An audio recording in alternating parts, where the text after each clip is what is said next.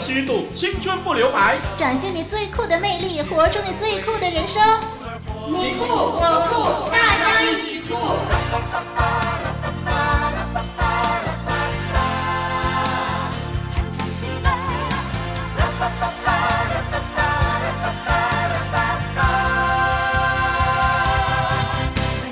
听众朋友你好，欢迎您收听《大家一起酷》，我是双木林林老师。各位听众朋友平安，我是双双，哎，我又回到节目当中了，不晓得 不晓得大家还记不记得我？当然记得喽，听众朋友，我是丽文，今天非常高兴的在我们节目当中呢，双双回来啊，因为他现在放假嘛，休假的时间呢，我们就赶快抓住他呢，客串上场 来主持这个大家一起酷，让我们的这个节目呢更加的热闹，更加的有活力，哦、因为他是。年轻人嘛，是。哎，那我们希望双双不要回去了。好，那么我想啊，双双呢一定是有远大的目标，相信呢你很享受这段大学生活啊。嗯，嗯，我觉得呢这个目标真的很重要，因为目标给我们带来努力的动力啊。是。呃，丽文就想到呢有这么样的一件事啊，在一九五二年，哇，好久了，一九五二年七月四号凌晨的时候呢，美国加州洛洛杉矶的海面那个时候大雾弥漫，这个佛罗伦斯查德威克小姐呢，就从这个圣卡达琳娜岛下水，呃，游向这个洛杉矶，全长是二十一英里，好远啊，嗯，这个非常的勇敢啊。查德威克小姐呢，是勇渡英法之间英吉利海峡的第一位女性。嗯嗯，那么这项的壮举呢，是一直为人津津乐道。所以这一次呢，他所接受的挑战呢，是更远的加州长泳。哇，这就引起各方瞩目了。没错。那我们知道呢，这个海水很冷嘛，嗯、当时啊就冻得他身体有些发麻，但是他的意志非常的坚定哦，在护送船。船只的陪伴之下呢，他勇往直前。哇，当时啊，时间呐、一分一刻的过去。透过电视的报道呢，千万个观众就关注着他的进展。嗯十五个小时了，另一个世界纪录即将缔造了。可是呢，我们发现他非常疲倦，因为游了十五个小时啊，他已经觉得游不动了。他要求人把他拉上船。船上的教练还有他的母亲一再的鼓励他，一再的给他打气，就说：“哎，海岸已经很近了，就快到了，要坚持下去，不要放弃。”但是查德威克呢，抬头一看啊，当时呢浪急雾浓，前途茫茫，他完全看不到对岸，所以呢，他就喊着说：“我游不到了。”教练最后只好拉他上船了。他回到岸上一看，哎。他发现只不过是半英里之遥就到对岸了，哎呀，真的是可惜。查德威克小姐啊，后悔不已。她说啊，令我中途而废的其实不是体力，而是看不到目标。嗯，的确啊，这个几个礼拜以后呢，一个晴朗的日子呢，他就重回圣卡达琳娜岛，重新出发了。结果呢？不但是顺利的创造了新纪录，而且比男子的纪录还快了两个小时呢。为什么你要特别提比男子的记录快一个小时呢？我是觉得说啊，因为女人的体力可能就是比男人弱一点嘛啊。从这种的游泳呢，这种的运动性项目来说呢，应该女人呢会输给男生一点点吧。可是这一次啊，这个查德威克小姐呢，之所以能够呃创造这样的一个漂亮的记录呢，其实最主要就是因为她看到目标。是这个故事实在告诉我们，目标是很重要的。是的，多一份喜乐就多一份美好，多一个朋友就多一份祝福。让酷酷的你和酷酷的我们在网路相会，在世界不同的角落里，大家一起酷。刚才的故事呢，我们提到目标，哎，其实呢，我们人生啊，一定要有目标，才能够活得更加的有价值。是，其实说的更清楚一点呢，就是与其自己定下目标，还不如了解我们活在世上的目的。嗯，丽文一直都深信呢，有一位造物主啊，亲自赋予了我们生命的意义，这就让我觉得好稳妥。嗯，那么到底是什么使我们对此深信不疑呢？嗯，不需要从事很高深的科学研究，因为上帝早已经透过我们周遭的事物告诉我们，他不但创造了这个世界，他也爱我们，寻找我们。是好的。那么这一集的节目呢，在最酷的事实这个环节里头，我们要再一次的讨论世界的形成，我们所看到的事实如何让我们深信上帝的存在。万物是上帝创造的吗？人是猿猴变的吗？还是上帝创造的？宇宙是怎么形成的？生物是进化而来的吗？真相只有一个，揭开真相，认清事实，最真的证据，最酷的事实。说啊，天长地久。哎，有没有想过地球到底有多老呢？嗯、哎，这是个又有趣又切身的问题。研究宇宙和人类起源的科学家呢，都不得不要面对这个问题。是，生活在这个物质的世界呢，人类始终仍不能够摆脱时间的限制。地球的历史很自然影响我们对这个太空的绿洲啊、蓝色的星球啊有不同的看法。嗯哼，每年都有的地球日呢，是在提倡保护我们这个独一无二的小天地。嗯，但是它如何形成的呢？它的存在有多久呢？地球上的证据、地质上的形态，还有埋藏在地里的化石。还有冰封在两极的古代生物、高山峻岭、深渊峡谷等等。嗯，那么这一切呢，能给我们什么样的启迪呢？诶，事实上呢，年龄的计算要用科学的方法求证，实在不简单啊。是。比如说，我问你几岁，你说我三十五岁。我就问你，你怎么知道啊？诶，这样的回答呢，自然是用出生纸来证明了，对，因为这是用历史目击证人的方法。嗯，这是一个最简单的办法。嗯，当时啊，有你的父母、有医生、有接生父等等作证记载下来。但是如果没有目击证人，比如警方找到一个呃不知名的尸骨，就难以肯定死者的年龄了。嗯。但是另外一个办法是根据我们所观察到的正常人类成成长过程的里程碑，来比较尸骨上可以观察到的现象去判断。好，请您说说看。嗯，比如说呢，呃，牙齿在某些年龄有多少颗啊？嗯，或者骨骼的坚硬程度在某年龄又是多少等等。哦，这个第二个办法呢，就假设了我们已经观察过同样生物的成长过程，来确定了比较的标准。嗯，双双说得好啊！但是呢，如果我们推算地球的年龄，呃，应用上述的两种方法呢，就有实际的困难了。嗯，首先呢，从人类的观点。地球产生的时间并没有人类作证哦，所以没有目击证人。嗯。还有第二呢，就是人类不能够，也从来没有观察过同样的星体从产生到消失的过程，所以呢，并没有一个绝对的标准可以让我们来做比较。哎，嗯，没错。啊。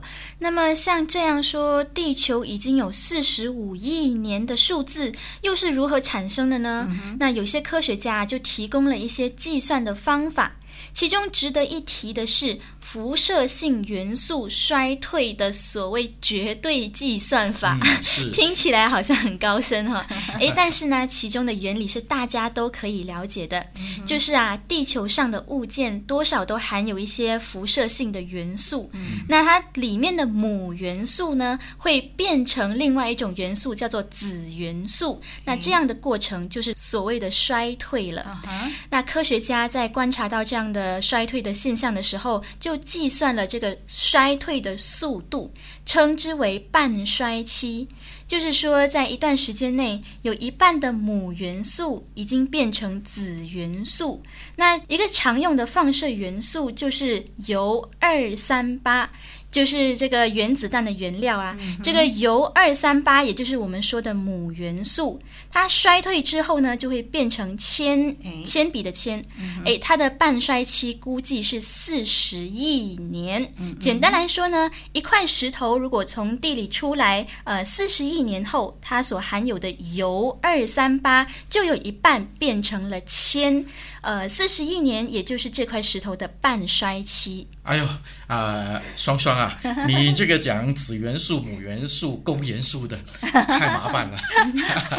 我想呢，林老师在这里呢，啊，把这个绝对的计算法用一个更简单的办法呢，啊，说法把它表达出来吧。好、啊，好，假设啊，啊，我一个人在一个房间里头看书，嗯嗯、那么你们两位呢，啊，就进来做一个观察。嗯、那么第一，你们进来的时候呢，我正在看第一千页的那个书。嗯，那么第二。二呢，你们进来的时候呢，观察到我看书的速度呢是一分钟看一页。啊、uh huh. 啊，从这两个观察呢，你们把它并起来，你们要计算在你们还没有进来以前，我在房间里看书看了多久。Uh huh. 啊，如果你们的答案是一千分钟的话呢？Uh huh. 那么这基本上就是类似以放射元素半衰期的绝对计算的结果了。嗯，因为你已经看了一千页嘛，啊，平均就是一分钟一页，的确是看了一千分钟啊。没错。哎，那这种计算法呢，用来推论地球的年龄。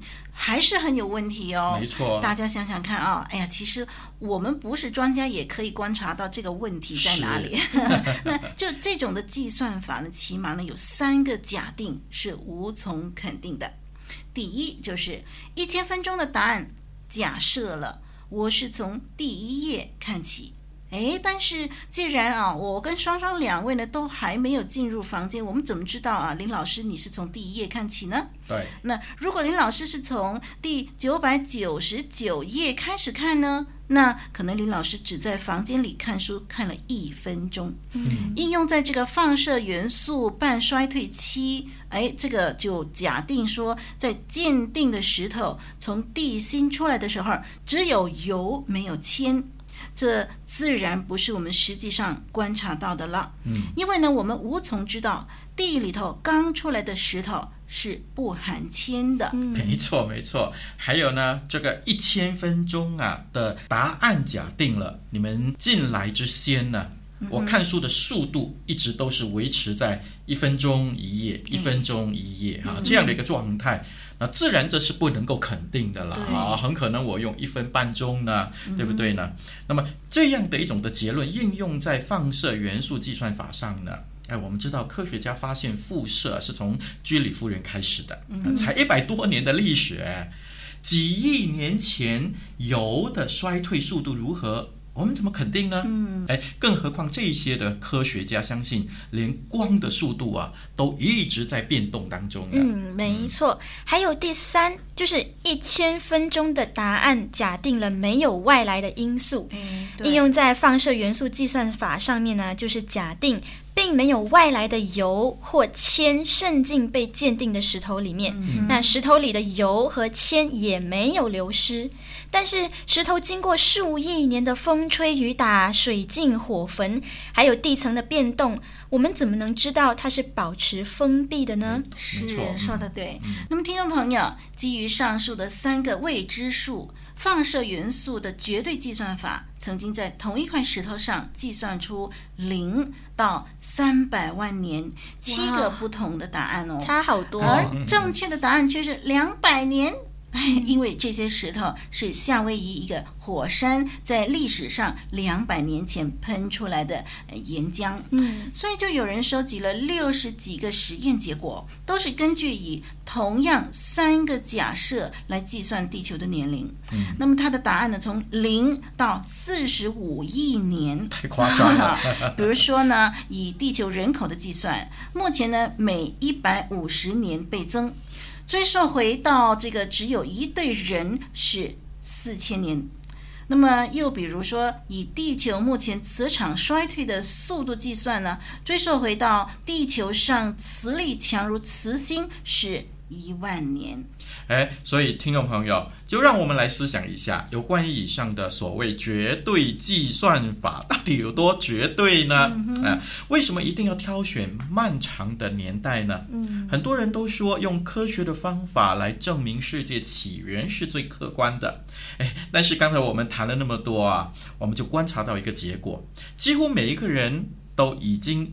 先主观的认为世界一定要经过很漫长的时间才能够形成的，哎，反而失去了客观的假设，每一种的可能的存在的这个精神。是，哎，如果不让自己面对事实，那么我们要怎么样真正的认识世界的起源呢？你说对不对呢？所以呢，让我们每一个人都思考一下吧。哎，好，那下一回呢，我们就将要讨论第二种的计算方法，哎，就是标准化石计算法。嗯，记得要用真正客观的态度探索真相，了解事实。嗯，要真正客观哦。真相只有一个，揭开真相，认清事实，最真的证据，最酷的事实。哎，hey, 我们的双双回到我们的中间来。他现在是大学生啦，但是他当然经过小学、中学，现在进入大学。嗯，哎，做学生啊，顾名思义啊，就一定要考试啊，好啊。但是如果学生忘了准备考试就进入考场的话呢，那将是一个很大的噩梦啊。嗯，那么双双呢，在他的学生的生涯的里头啊，看到许多人有这样的一种的情况。哎，今天我们就请双双来为我们。分享他所看见的。如果你是白雪公主，你会不会甘于平凡的生活，为小矮人们打扫房屋，用善良的心原谅想杀害自己的人呢？如果你是鲁滨逊，你有没有勇气乘风破浪，去经历那种充满挑战且惊险刺激的航海生活呢？从别人的经历反省自己的生命，听听主持人如何用自己的眼光看世界。用上帝的心意活出最酷、最精彩的人生。不知道听众朋友有没有一个可怕的经验，就是来到学校课室之后啊，看到同学们拼命的啃书，做等一下测验的最后冲刺时，才发现自己居然把今天有个大测验的事情忘得一干二净，结果自己呢是什么都没有准备。哇，这样的发现真是令人心惊吧？如果是听众朋友，你们会怎么办呢？嗯，如果现在双双也正好遭遇了这样的事情，双双又会怎么做呢？我听过有一些人曾经说过，作弊是最能迅速解决问题的办法了。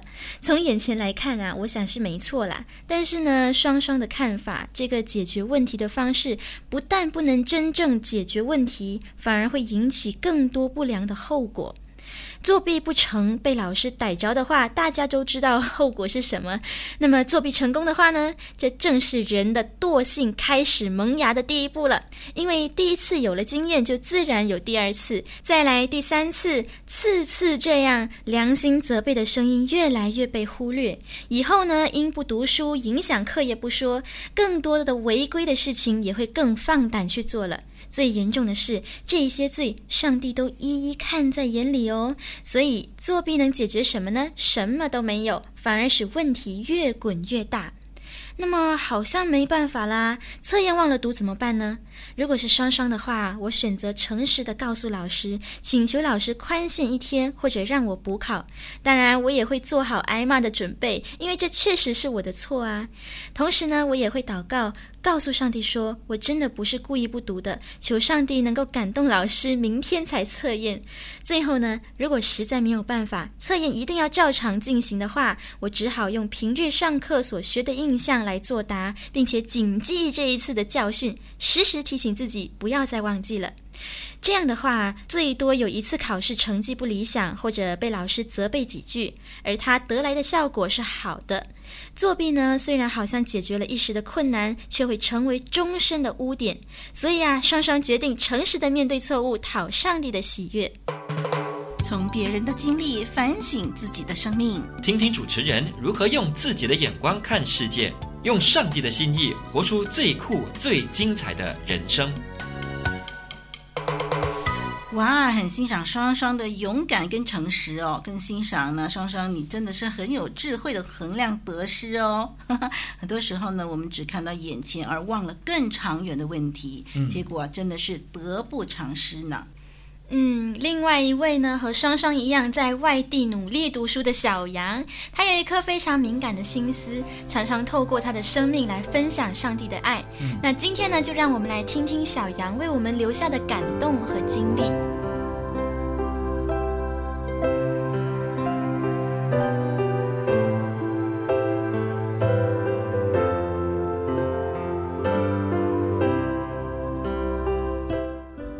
害怕别人面对我的时候戴着面具，但是看到别人戴着面具，即使不是对我，我还是觉得很心寒。那天就看到了一件很讽刺的事情：两个所谓很要好的好朋友，居然开始互相指责。两个人本来感情不是很好的吗？当其中一个人被别人指责说待人不真诚的时候，是另一个朋友站出来替他辩解的，结果现在是怎样呢？唉，有时候看了这样的事情，就觉得真的很讽刺啊！本来是互相挺对方的兄弟，突然间变成了指责对方的人。老实说，我不喜欢那样的人，在面前讲一套，在背后又是另外一套，说穿了就是一个双面人。对待朋友啊，当然是要用真心的。如果真的和他合不来，或者真的不喜欢他，那我宁愿少点和他交谈。怎么能够在你面前口口声声说要坦白，可是自己却在背后批评你呢？哎呀，有时候看到这样的人，就觉得真的很无奈。其实以前我就看出来他是这样的人了，所以现在也不想和他有什么特别深的交情。一个不用心对待别人的人，我想也不值得别人用心去对待他吧。最近读到大卫的故事，嗯，真的是很让人感动。在大卫还没有当上以色列人的王以前，他就有了约拿单这位朋友，两个人情投意合，就成为了非常要好的朋友，在生活上互相鼓励，甚至到了后来的时候。当约拿单的父亲扫罗要杀大卫，约拿单还是一样帮着大卫，希望帮助他免于被杀。嗯，有时就在想，为什么他会这样做？圣经里只是说，因为他喜欢大卫，但是我觉得还有一个很重要的原因，应该就是因为约拿单相信并且了解大卫是一个怎样的人，他知道大卫不会害自己的父亲。因此，他决定帮助大卫逃离危险。唉，如果我也能够有这样的一位朋友，那该多好啊！朋友我有很多，但是像约拿单这样一位肝胆相照，并且会真心对待你、信任你、了解你的朋友，啊，我好像还没有几个呢。主啊，求求你也赐给我一位这样的朋友好吗？主啊，你知道人的心，你也知道人真正的思想，就求你查看我们的内心，让我们能够真诚的对待身边的朋友。主啊，就求你赐给我像约拿单一样的朋友，能够在我的人生道路上鼓励我、帮助我、扶持我。恳求主垂听，谢谢主。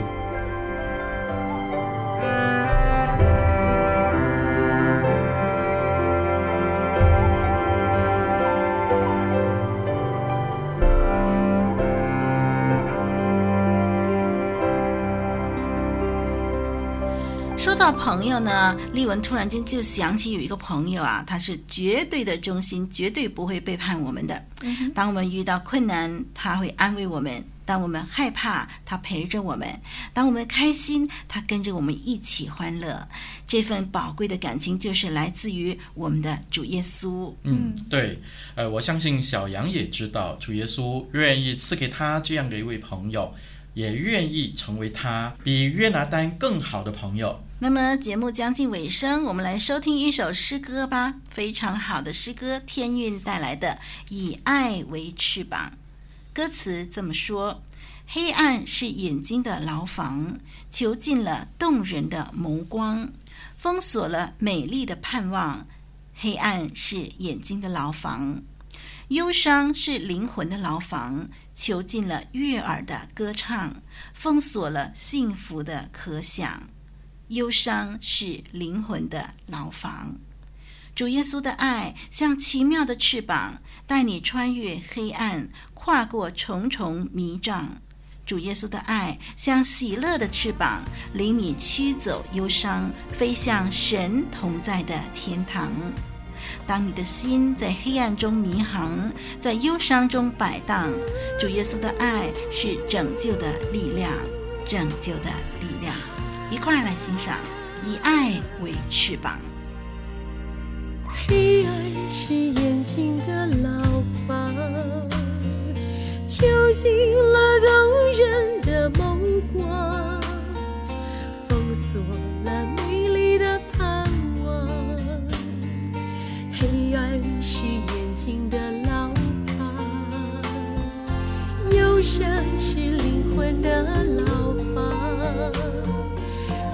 囚禁了悦耳的歌唱，封锁了幸福的可想。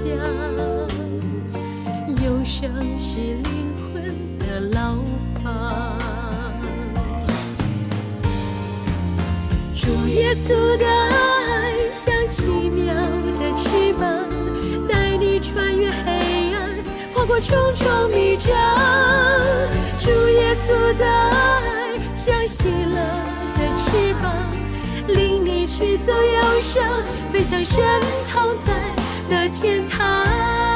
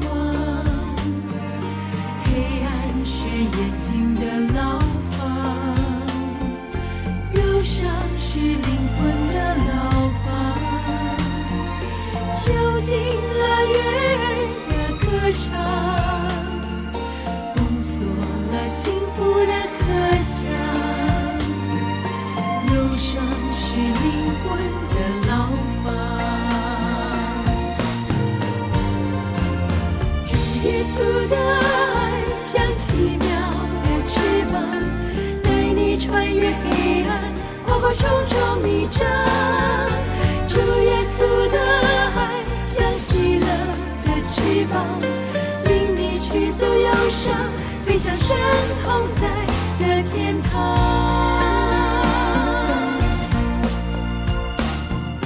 当你的心在黑暗中迷航，在忧伤中摆荡，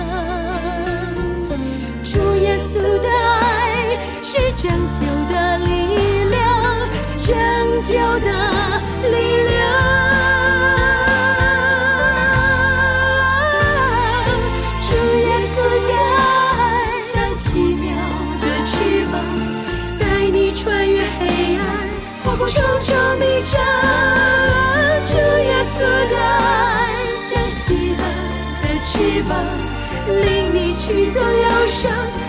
飞向神同在的天堂。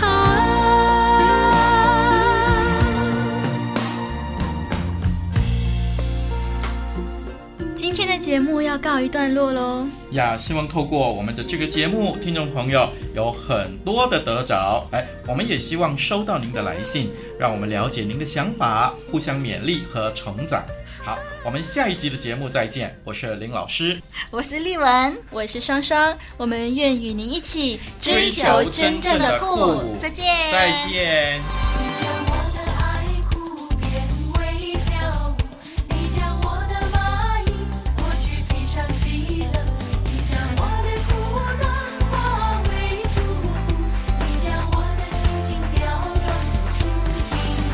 活水之声，和你一起探索最酷的人生。